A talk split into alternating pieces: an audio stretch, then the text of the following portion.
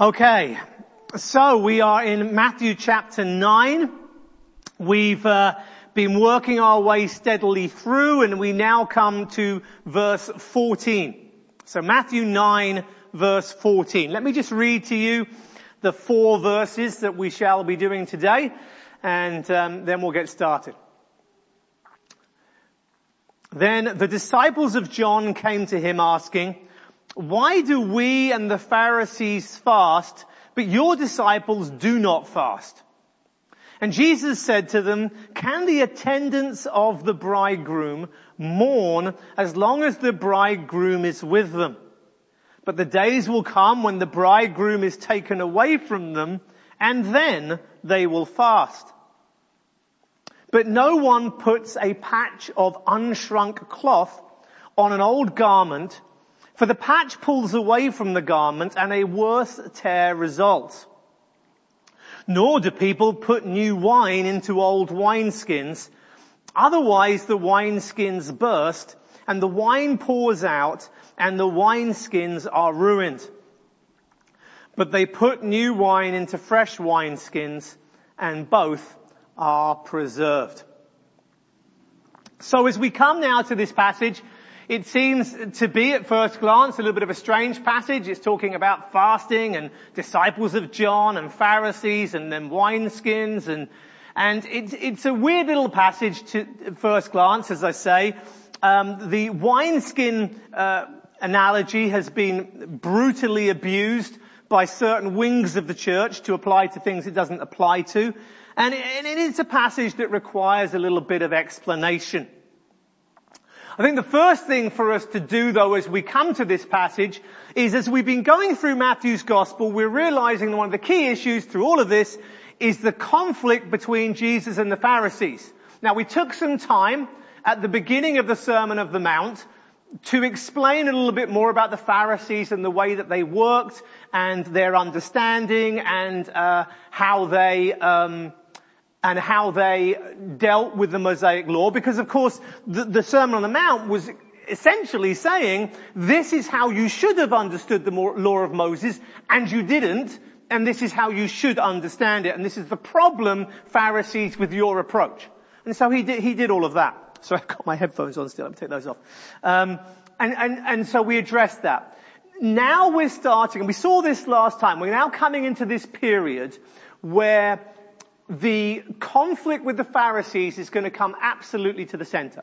And it was a long time ago we started Sermon on the Mount, so I'm going to take the time this morning just to start with to just give us a little bit of a reminder about the Pharisees, who they were, what they believed, and give us a bit of background about the Pharisees because it's going to be crucial to understanding this passage and it will give us a foundation for all of these conflicts that are now coming in the next few chapters. Okay?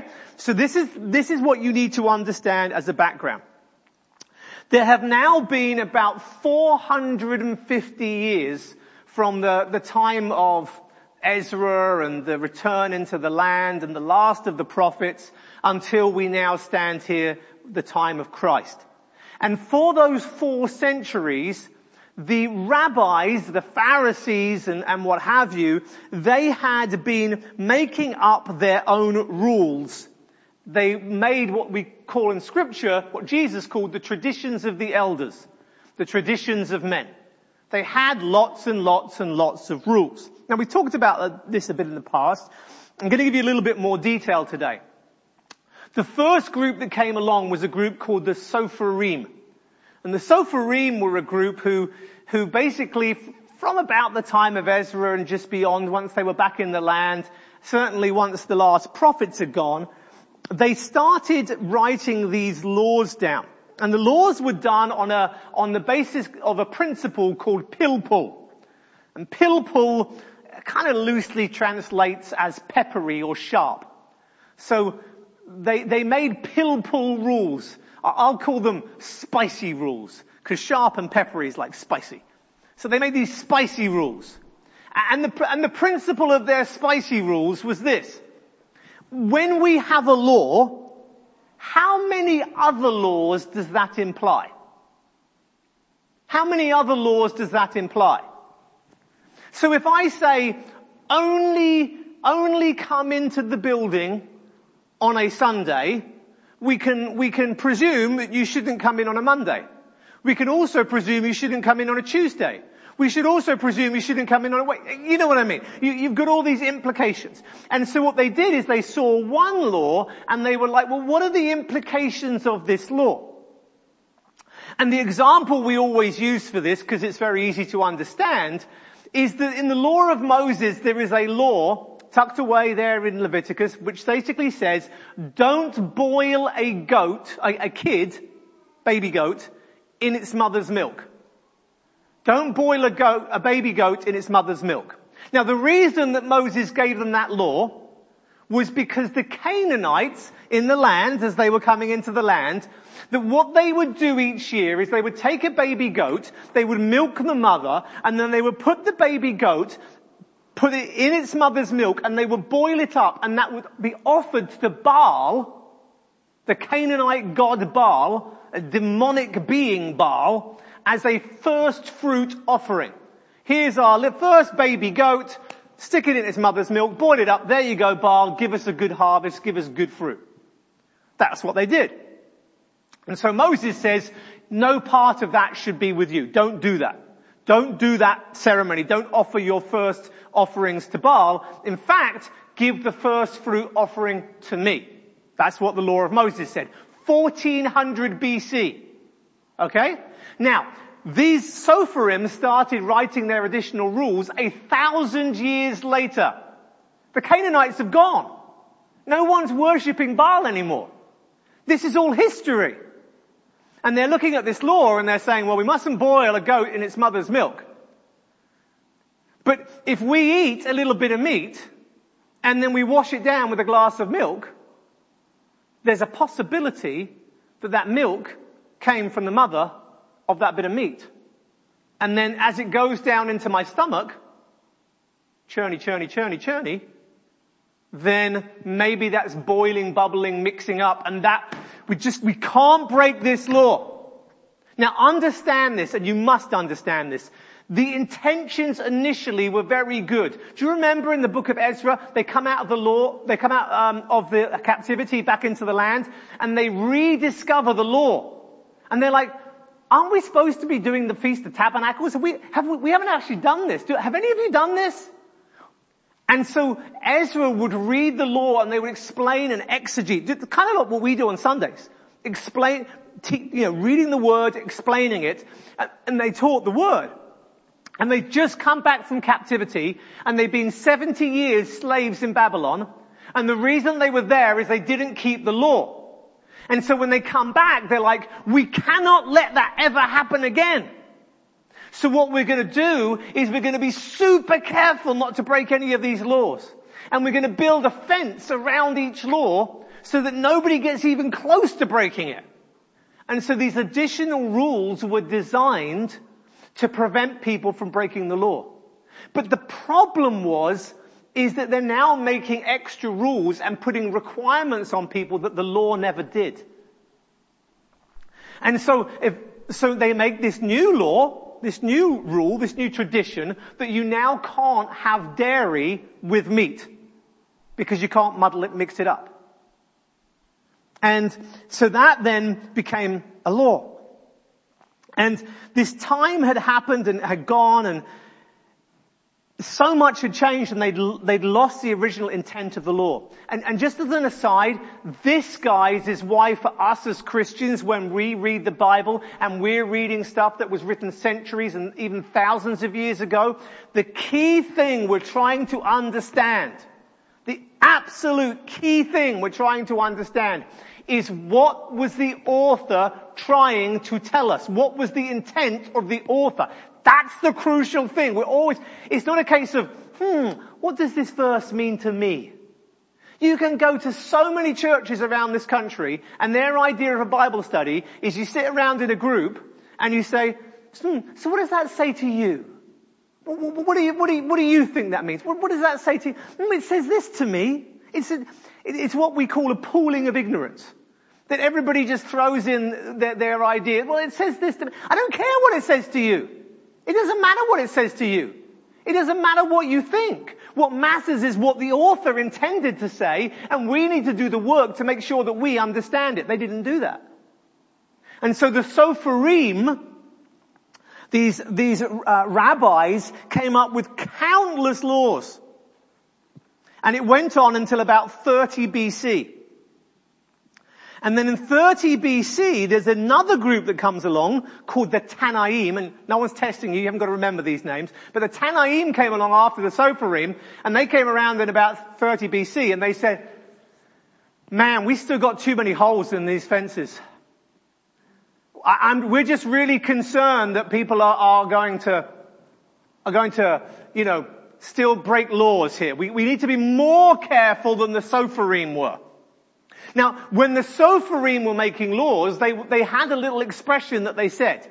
And they said this, a sofer can disagree with another sofer, but they can't disagree with the Torah.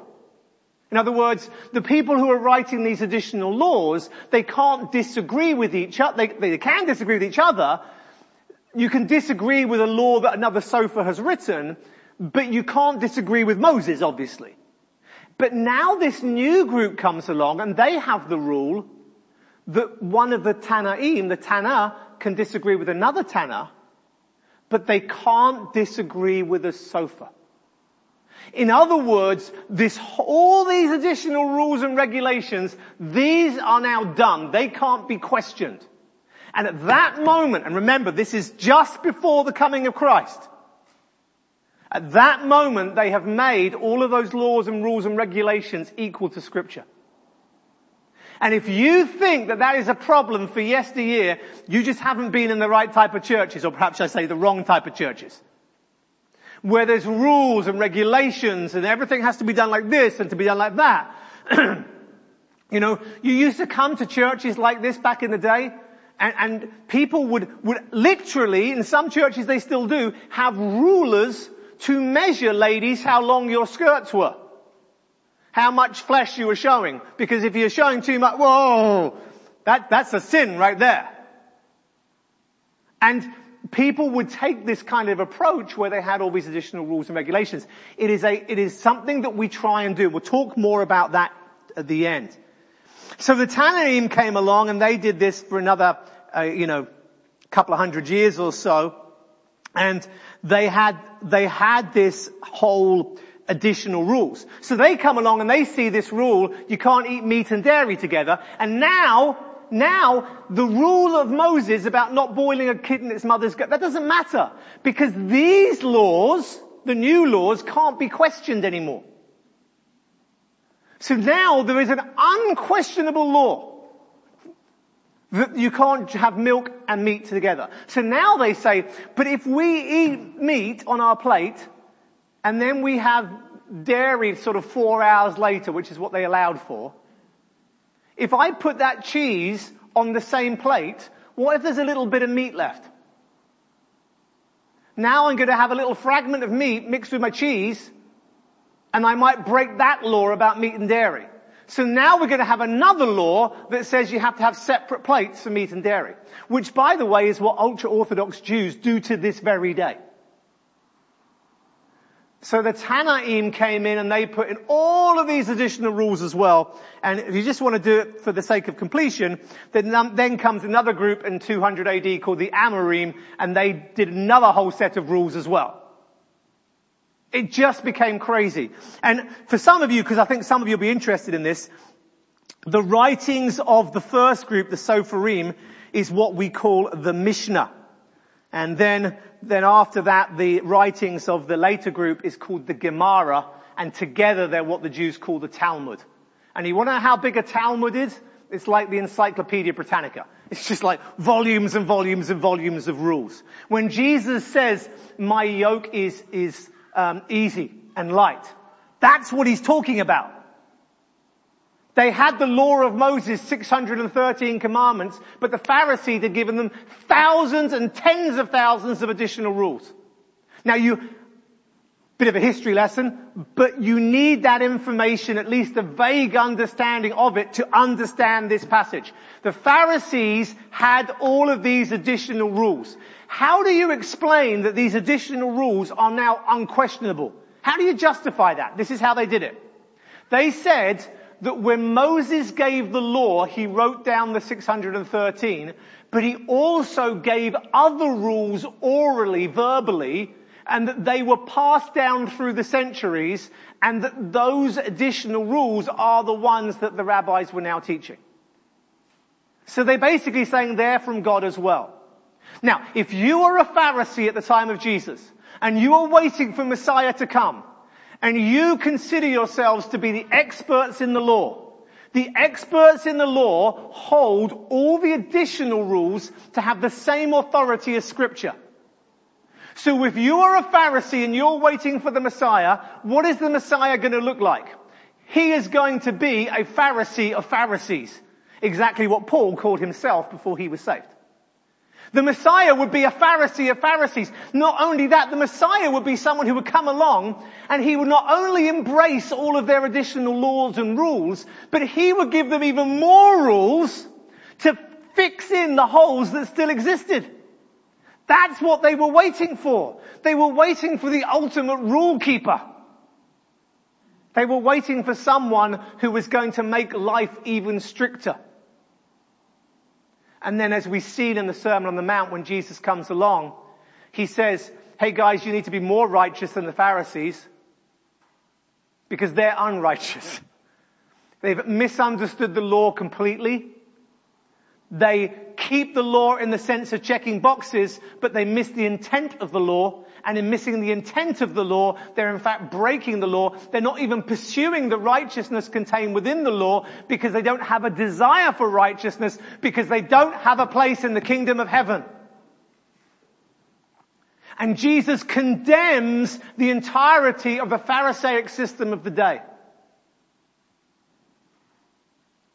That, my friends, is our background as we now come to these verses. The issue is over the authority of scripture. Jesus never ever in the gospels has conflict over Moses. Jesus supports Moses. Jesus backs up Moses. Jesus says, you've got to obey Moses. That's what we saw in the Sermon on the Mount. You've got to do, you've got to obey Moses. I love telling you this, but if Jesus had eaten one bite of one bacon sandwich, then him dying on the cross would have made no difference to me or to you. Because that was against the law of Moses. Jesus was a Jewish man. He was under the law of Moses. And if he'd eaten pork, he'd have broken the law of Moses and he would have, that would have been a sin. And it's only because he was sinless that he was able to make the sacrifice for our sins. Can we eat bacon sandwiches? Absolutely, because he brought to an end the law. But he couldn't because he was under the law. So Jesus never, he says, we saw that in the Sermon on the Mount. Jesus said, I haven't come to abolish the law, I've come to fulfill it. And he did fulfill it. And he brought it to an end not by abolishing it, but by fulfilling it. So Jesus never had conflict over what Moses said. What he had conflict with is that he refused to accept their additional rules. Many of us found and have found and will continue to find that when people make rules that they have no authority to make, I know a good book about this, when people make rules that they have no authority to make and we say, actually no, I don't recognize that authority and I'm not keeping that rule, people get very angry with you. Because in rejecting the rule, you're rejecting their authority to impose that rule. And that's exactly what Jesus was doing. And we've seen in the last chapter and a half that the key word has been authority. That Jesus is the one who has authority. Christ has all authority. And therefore, nobody can come along and say, hey, Jesus, you must do this, because there's nobody above Jesus. And that's why it's absolutely crucial that we are people who are under authority, like the centurion um, who we saw earlier in the, the last chapter or so. That we are people who are under authority and that we know how to submit to the right authority, but at the same time that means recognizing when authority isn't legitimate. And let me say this very clearly, very clearly. Churches get to make rules for practical reasons. You know, we can't say turn up on a Sunday whenever you fancy because we have to have a time where we meet for church so we know when to meet for church, right? So there needs to be rules for things to function and what have you. That's not what we're talking about here. When somebody comes along, even in a church setting, and says, you cannot do this or else you're in sin, the response should always be, show me that in scripture. Show me that in scripture. Churches today are still committing the sins of the Pharisees in that what they're doing is imposing burdens upon Christians that God never places on them.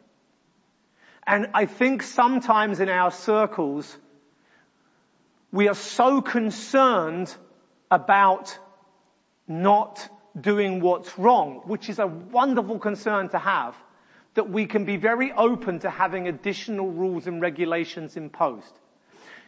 You can impose as many additional rules and regulations as you feel you should upon yourself. You want to fast three days a week? You want to, you want to hop on one leg for four hours every Wednesday. You want to make sure that your prayer time is at 6 a.m. precisely. You want to make sure that you, you, you know, you, you don't do this, don't eat that, don't drink this, whatever. Go ahead and be my guest. Not a problem at all with that. Romans 14, you must submit to your conscience and to the Holy Spirit who, who, who gives you that conscience. However, the second you tell somebody else in the church that they must abide by your rules that you feel obligated to, or else they're in sin, then we have a problem. Legalism is as sinful as licentiousness. Legalism is as sinful as licentiousness.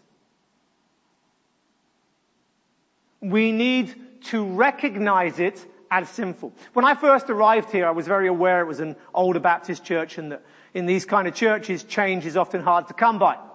And so I said to them when I arrived, I said, is there anything else, you know, my, before I arrived in my interview, you know, is there anything else you want to say? And I said, yeah, I just need to tell you, I just, I think it's come through in the interview already. I just want to be really clear on this point. I want you to understand that I loathe legalism. And they said to me, uh, yeah, no, okay, we understand that. I, I said, I don't think you do. I said, you might think that I just said that I don't like legalism. You might even think I said that I hated legalism. But I just want to be clear on this. I loathe legalism. I will not stand for it. I will not tolerate it. It is sinful and I don't want to have it. And it was hard. When we arrived here, there was part of the membership of this church was a covenant agreement that said that you, you could not be a member if you ever consumed or even sold any alcohol. Well, that's legalism. We've got to get rid of that. So we tried to get rid of it and we got told no initially. We had to wait a year of, of teaching the word before we could change that. But we've got to recognize that, that legalistic rules do not make you more holy. It's exactly the opposite. It makes you more sinful. Because you don't have the authority to place rules on other people unless you have that authority because you're a parent and there's rules over your children and what have you. In which case you get to do that. Go ahead, be my guest. But you don't get to say God says if he doesn't say. You don't have that authority. And let me be really clear. Pastors don't have that authority either. I'm a pastor and the authority that I have is through the Word of God. I can say to you, don't do this, this is sinful, because the Bible says it. But if the Bible doesn't say it, I have zero authority in and of myself to tell you you shouldn't do X, Y, or, or as you guys quaintly say, Z, but it's actually Z, but that's another story. But, you know, I, you, you, I don't have any authority to make rules for you. I don't have any. All I have is a responsibility to equip you by teaching you the word of God that has all authority. That is the conflict that we have here. So as we go through this, I think all of it, yes, it's a long introduction that's very unusual for me. I like to be in the text, but this is going to help us understand this passage, I think, very clearly. The disciples of John came to him asking, why do we and the Pharisees fast, but your disciples do not fast? Okay. There's the question. We, disciples of John, we fast. Pharisees, they all fast. Everybody's doing the fasting thing. How come you guys aren't doing it? That's the question. So the first thing is, why were the Pharisees fasting? Well, the Pharisees fasted because, wait for it, this is going to be a shocker, they'd made additional rules. And the Pharisees always fasted, and they fasted on, uh, I think it was uh, Mondays and Thursdays, Mondays and Thursdays, yeah. So every Monday and Thursday, the Pharisees would not eat. And that was part of their, their kind of devotion, as it were, to God. And fasting had come about, and you can see elements of this in the Old Testament, and fasting had become commonplace in the, the era of the Sopherim, in the era of all these additional rules, because of course they'd been in exile. And there, there being this terrible time of, of mourning. And we're going to see this in a moment. But fasting is always connected with mourning. It's always connected with mourning. In, in Christian circles, we've come to these bizarre conclusions about fasting. You know, like, I'm going to pray. Oh, that's not working. Now I'm going to pray and fast. It's like, it's like fasting is, is considered to be the, the sort of like the, the turbo boost of, of, uh, of prayer, you know. It, when you want to really, really pray, you're going to pray and fast. And, and most Christians have this idea that that's what fasting is, that fasting is your, your, your turbo prayer, or something like that. Um, but that's not what it means biblically. Fasting biblically is always connected to mourning. It's always connected to mourning. And there was this, this this right, I think, idea that in the, in this period of captivity that the Jews should be mourning. They should be mourning. And therefore, though God hadn't commanded it, for them to do periods of fasting to indicate that the mourning that they felt because of the lament of being out of the land and the temple being destroyed. That was a perfectly good thing for them to do, but it wasn't to be imposed. But by the time of the Pharisees, this has now been imposed. Remember, we've now gone from the end of the Sopherim for the last maybe 60 years or so. We've now come into the time of the, Tanna, the, the Tanaim, and now these rules are sacrosanct. They can't be changed, they can't be altered, they can't be questioned. So that you just fast on Mondays and Thursdays. That's what you do. If you don't do that, you're not a godly person. And Jesus didn't. so how could he be the Messiah if he's not fasting on Mondays and Thursdays? That's what people, that's what you do if you're godly. And how, how can, how can this person be a pastor who's not wearing a suit and a tie? How, how, can this person call themselves a Christian when they drink a glass of wine with their evening meal? How can this put, the list goes on we have these additional expectations. So how on earth is it that Jesus is not fasting as was expected of him? Now I want you to see Matthew uniquely contrasting with Luke and his account here. But Matthew uniquely doesn't bring the Pharisees into this equation. The question is prompted by the, is given to him by disciples of John the Baptist. That's really important thing for us to know. Because in Luke's gospel, the Pharisees are involved asking the same question as well, and therefore the response is slightly different because he's responding to the Pharisees rather than to the disciples of John. But in Matthew, it's disciples of John. Why is that significant? I'll tell you why. It's significant because the disciples of John were people who were following John the Baptist because John the Baptist is saying you have to repent, get rid of Pharisaic Judaism and come into the kingdom of God and, and, and follow the Messiah when I point him out to you. And Jesus has now come and here is Jesus and Jesus is the one who tells us how to obey the law. So these disciples of John, assuming they're true disciples and there's no reason to think not, these are people who've said, we are going away from Pharisaic Judaism and we're coming to Jesus' interpretation of the law. We're following Jesus as the Messiah and we're not following Pharisaic Judaism anymore. And yet, they were still fasting. Isn't that fascinating? Do you know that encourages me so much? Because what it says is this, is that these people have repented and turned and gone away, but yet there's still remnants of the old way that is with them. I, I'm encouraged by that. Do we not, do we not relate to that? How we've repented and we've turned and we've left the world behind and we've left our sinful past behind and we're now following Jesus. But there's still like those, those burrs, you know when you take your dog out somewhere in the woods and it comes back with all these little sticky things on it, you know, we, we call them burrs in England, these little things that they get stuck to their fur. And we, we, we kind of go out and we live our lives and there's these little things that are stuck to us. What's that doing here still? And the disciples of John the Baptist have said, well, we're kind of going to leave Pharisaic Judaism behind and we're going to, we're going to go, we're going to live as, as children of the kingdom. And we get, we, you know, these, these are people I think we can presume would have heard the Sermon on the Mount and would have gone, okay, I understand now, this is what I should do.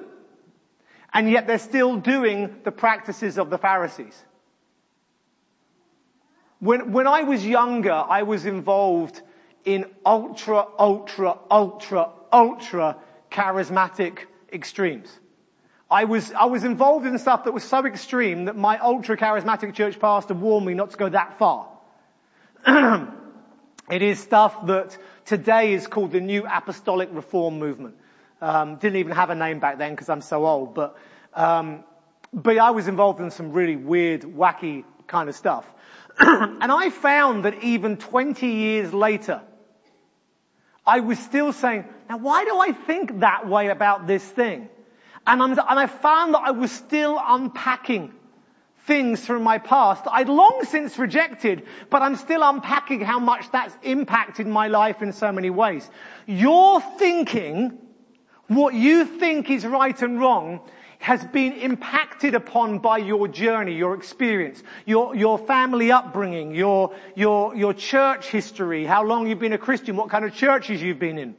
And our jobs, all of us, every single one of us, our jobs are to constantly refine that through the Word of God. And, and to see when we, when we have disagreements and to ask questions and say, how come you do things this way and we don't do things that way? And then when we have those conversations, we should go to the Word and we should look and see what the Bible says. Because it may be that we need to change, it may be that they need to change, and it may be that we both need to change, or it may be that we have different preferences and these are the things that we can both do in different ways. But the Bible is going to be the guide on how we do that. But I am really encouraged by this verse because I see here that there are people who have turned away from Pharisaic Judaism and yet they're still doing stuff that Pharisaic Jews do. Because they haven't recognized that part of the process of their turning, of their changing, is getting rid of that practice as well. And so I hope you're encouraged by that because we have things that we think that are wrong that we, we have ways of thinking that are wrong, we have things that we do that are wrong, and we can be oblivious to it. And how did they resolve that problem here? How did they resolve it? They asked questions. Do you know, I've been to so many churches where questions are bad things. Oh, you're questioning. Oh, that's divisive. We, we, for long periods here, we've had meetings where we, cut, we have a meeting and we say, come and bring your questions. And people could just ask us anything. Because whatever we hold to, if it's grounded in scripture, should be defendable and explainable. And people should be able to ask questions. It shouldn't be a problem. If someone wants to question me about my faith, I'm like, oh, great. Now I get a chance to tell you about my faith. Now I get a chance to tell you why I believe what I believe. And so questions are good things. I think we have become over the years a questioning church where people will say, well, what about this and what about that? And people don't feel concerned about it. And I sometimes see people who come into our church from outside and have been elsewhere. And they're just kind of like stunned at how people just question me. like, should you be doing that to the pastor? And the answer is yes, yes, you should. That's exactly what you should be doing. Hey pastor, why do you do it that way? Not, we don't do it that way. We didn't, I've, I've never seen that before. Can you explain that? Sure, I'd love to explain that. Let me explain that. That's how a healthy church should function. Questioning here is a good thing. so when Jesus now in verse 15 responds to them, this is what he says. Jesus said to them, can the attendants of the bridegroom mourn as long as the bridegroom is with them? But the days will come when the bridegroom is taken away from them and then they will fast. So the first answer that Jesus gives is the wedding analogy. And he says that he is the bridegroom, that he has come. And he uses that analogy elsewhere. And of course, we now, post-cross, with the New Testament complete, we get to see the fullness of that analogy and how we, the church, the ones he has come to save, we are his bride. Um, so we understand that. And he says that when the, when the bridegroom is there, then, then there's the wedding. You don't mourn at a wedding, right? A wedding is a celebration.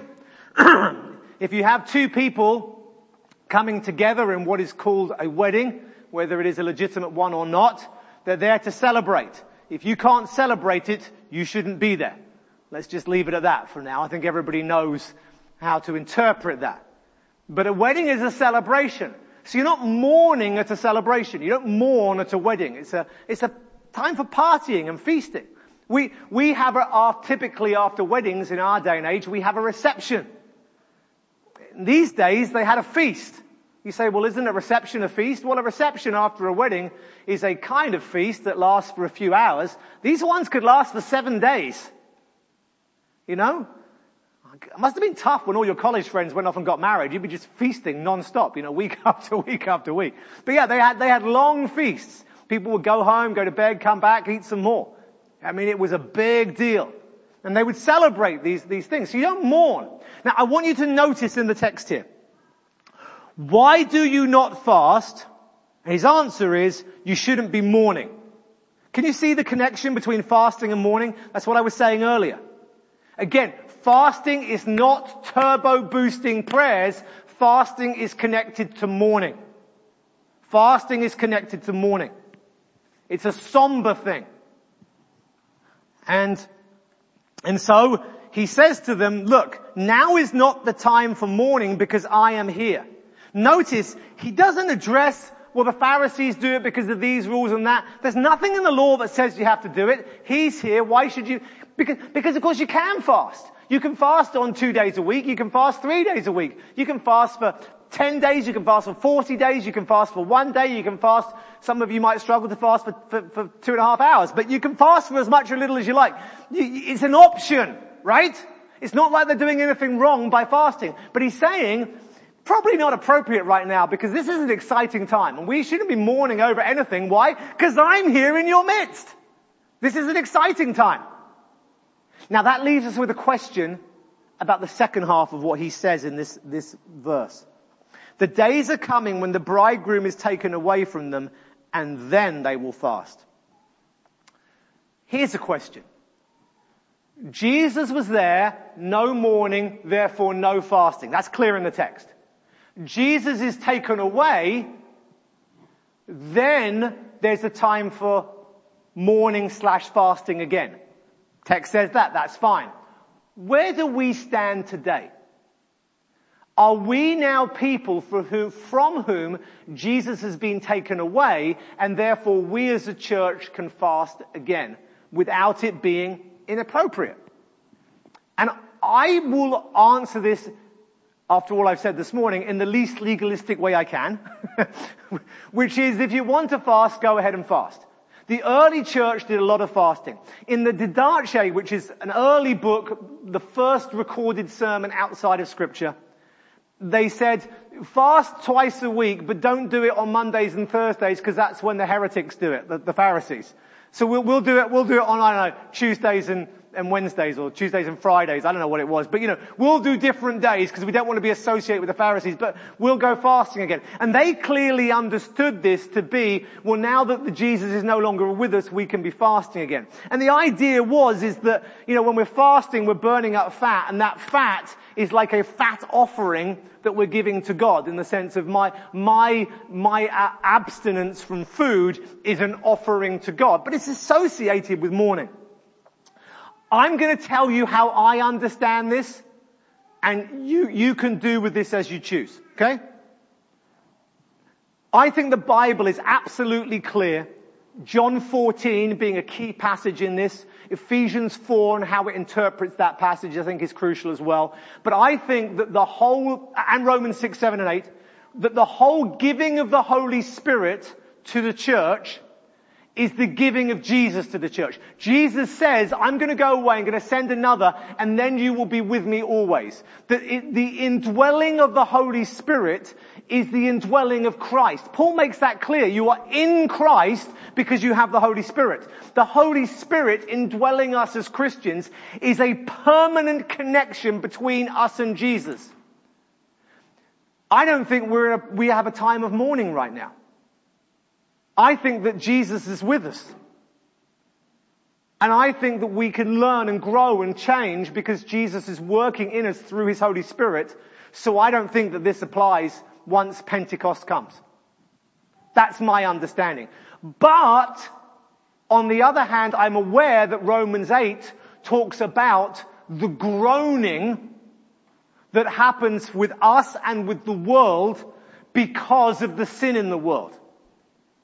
And so I can understand that some might feel that that qualifies as mourning. And I am the first, as regulars know, to defend that we in the New Testament still have a need for biblical lament. That the lament psalms aren't part of our history, they're part of our present reality.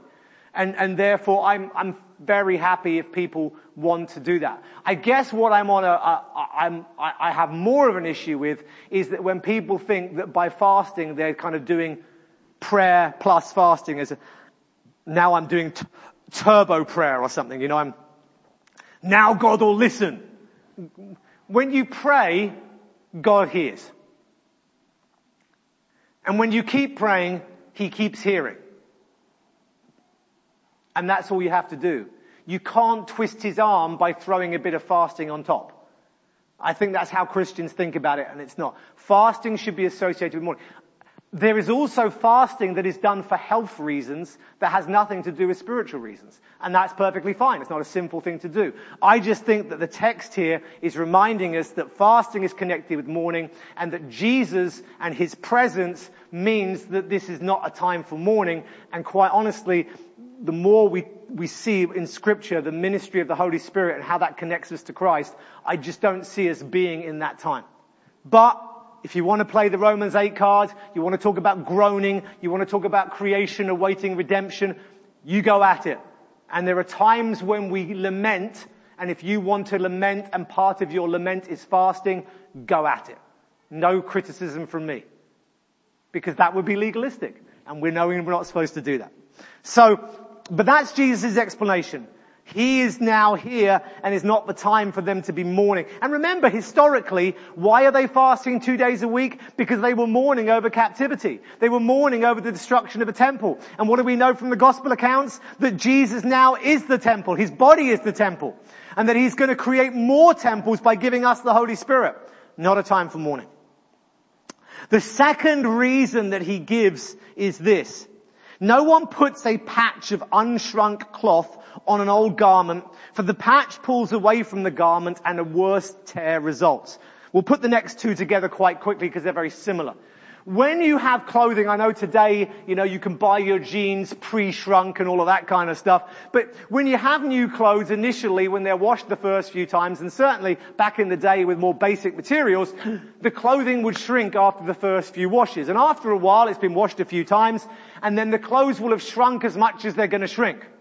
So if you then got a hole in one of your pieces of clothing, then you took a new piece of cloth and you sewed that on to the, to the old one and, and, and uh, patched the hole up, then what's going to happen is that that patch, because it's new cloth, will have to go through the shrinkage that the clothing has already done. And therefore it will get smaller and smaller and smaller and pull and actually end up damaging the material even more. And they learned this, this was known, they were very aware of this, of course, and so whenever they patched old clothing, they would have to take old clothing to patch the old clothing. Because they were both fully shrunk. You, you couldn't put the two together. Now, that's a similar thing to the next example, which is the new wine into old wineskins. When you put new wine into wineskins, the wineskins, which were made from like leather, you know, animal skin, that these skins would, like clothing, have an ability to stretch and to expand. Rather than shrink, it's like the opposite direction. They expand, right? And, and the, the, the wineskins can expand to a certain extent and then they're fully expanded. And the reason that you had to have the wine going into new wineskins is because wine fermented. Now, if you're an old school Baptist and you think that Jesus at the, the wedding in Cana turned the water into grape juice, you're going to have all sorts of problems here right now. And I'm not going to help you with them because you should be having problems right now. That the wine would ferment. It would turn into alcohol. And that meant a, a bubbling and that meant an expanding of the wineskins. When that had happened, the wineskins were fully expanded and the wine could be stored in those wineskins. Now, when the wine was all used up, they would use the old wineskins like we use water bottles. Have any of you ever been to the supermarket while you've been out one day? Got, on a hot day, you've got yourself a bottle of water, you've drunk the water, the water's now gone, and then you take the bottle home with you and you fill up the water at home and use it again. That's kind of what they did with old wineskins. But the one thing they never did with wineskins, once they've been used, is put new wine in again. Because then the new wine will ferment and expand, but there's no expansion left in the skin. And then the wineskin will split and all the wine will go on the floor. So both of these analogies are very similar, although in another sense they're opposites. You've got clothing that isn't going to, you know, isn't going to expand anymore, is going to shrink. And then you've got a wineskin that, that is going to expand. And, and the principle that Jesus is saying is this. He hasn't come to patch up holes in their fence laws. He hasn't come to rearrange the furniture. He hasn't come to take Pharisaic Judaism and to move it a bit here and change a little bit there and say to the Pharisees, oh, you've done a great job, but let's just change this slightly and change that slightly. He's come and he said, this is something completely new. This is something completely new. And I love that the analogies are opposites in a sense. I love that you have, you have cloth that is going to shrink and skins that are going to expand. Because this principle is what is used later by the apostle Paul in Colossians 2, where he is talking about the dual problem of legalism, man-made traditions, and equally other people who come with information from dreams and visions. And when you have churches that are all about, oh, God spoke to me and I had a dream and God told me and all of this, and then you have other churches that say, don't do this and don't do that, you think that they're completely different types of churches. Guys, it's exactly the same thing. Whether you have man-made rules, or whether you have, whether you have divinely inspired ideas, what you're doing is you're adding to scripture. Uh, the other way you can look at it is that you can, you can see the, the shrinking and the expanding as being adding to scripture and taking away from scripture. There's two ways to understand that.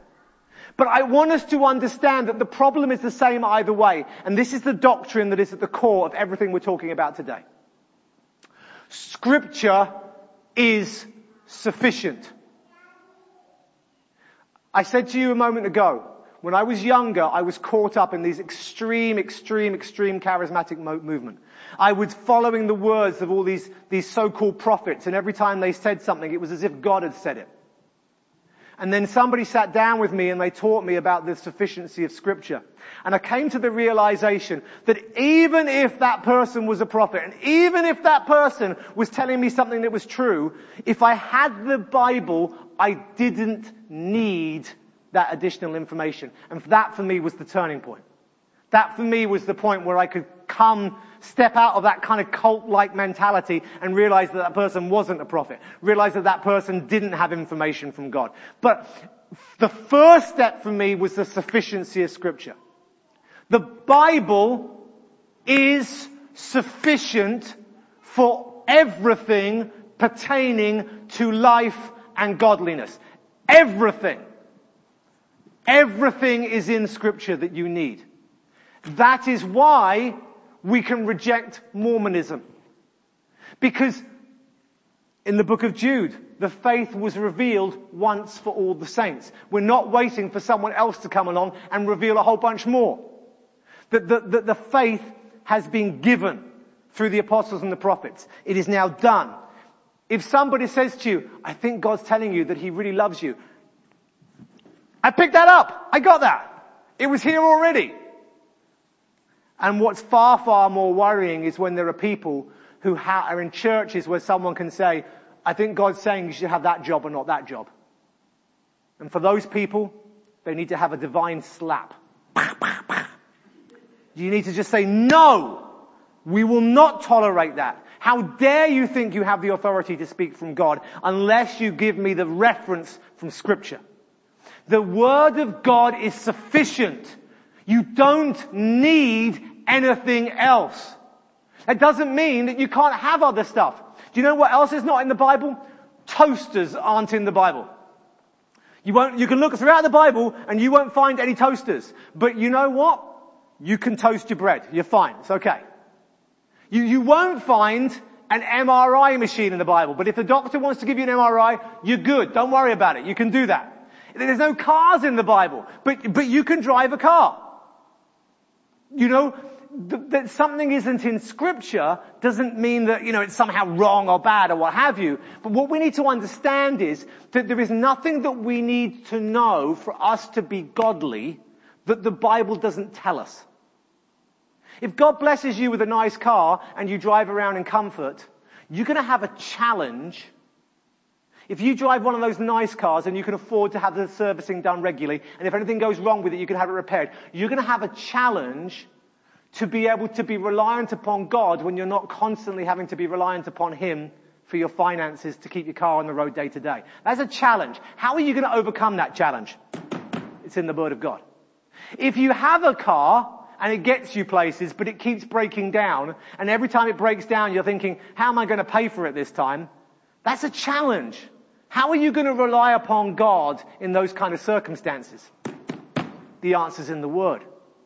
If you don't have a car and you have to take public transport, if you see other people in cars and you're tending towards bitterness because you don't have a car and they have a car, then that's a challenge. How are you going to respond to that challenge? It's there in scripture. Do you see what I'm saying? It's like scripture isn't going to resolve every problem that you have. Scripture isn't going to give you the answer to get rid of your cancer. Scripture isn't going to give you the answer to, to take away every problem that might come your way, to take, get rid of every sickness, to get rid of, of every issue in your life, to make, make people like you, to give you a right job and, and, you know, all of this. But it tells you how to be godly in those circumstances. And for us, that should be enough because we are the people who hunger and thirst after righteousness. But for the Pharisees, they didn't hunger and thirst after righteousness, so it was never enough. They had to create righteousness through the Word. Through rules, through regulations, through additions to the Bible. That was not enough. Because it, they didn't seek to be righteous. They didn't want God to deal with their hearts. They didn't want to have to wrestle with those things. So Jesus is saying in conclusion here, I haven't come to adjust the Pharisaic Judaism of the day. I've come to say to you, turn, repent. The kingdom of heaven is in your reach. You have to now bow the knee. You have to pursue righteousness. You have to turn from this way. You have to reject the, the heresy of the day. Friends, there are too many Christians today who think that they can put wine into old wineskins. There are too many Christians today who think that they can be Christians and that they can add other rules and regulations. That they can be Christians and that they can take away things from the Bible. They think that they can be Christians and they can have a little bit of this heresy and a little bit of that heresy. That they can be Christians and that they can, they can have the, this demands of the world and they can desire these things in the, in the world. And, and the reality is this, folks. The one thing we see about Jesus already, the one thing we're going to continue to see about Jesus as we go through this, this gospel, is that Jesus is calling people to be disciples. Jesus did not say make believers of all nations. He said make disciples of all nations. And what is a disciple according to the Gospel of Matthew? It is someone who denies themselves, takes up their cross, and follows Him. Jesus does not burden us with additional rules and regulations. Jesus gives us His Word, which isn't to be discarded or abolished or thrown away. We don't get to pick and choose which rules we want to keep and which we don't want to keep. We don't get to add in other ones that we like. We get to simply say, you have authority. And he, do you know that, that lovely great commission at the end of this gospel? Make disciples of all nations. He says, it's because all authority has been given to me. And so I am saying to you to make disciples. You need to go and make disciples. Because I have authority. As we go out in the world, folks, the, Christ has given us the authority contained in His Word. And that is all we have.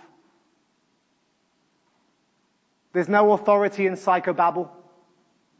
There's no authority in the wisdom of the world. There's no authority in anything else other than in Scripture. This is how we live.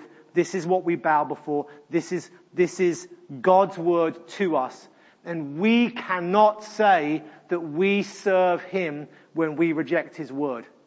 And we cannot say that we serve Him when we add to His word. Let us be people who embrace the teaching of Christ and put aside all that is in contradiction to it and all that is in addition to it. May we truly be people who rest on the sufficiency of the Word of God. Let's pray. Father, we thank you for your word. And we pray that this, this Bible that you have blessed us with, that we would allow it to impact our lives, to direct our lives, to tell us how to live, and that we might put aside ourselves, we might put aside our own way of thinking, we might put aside our own desires, our own wishes, our own wants, what we want to do, how we want to live, and that we might cast it all aside.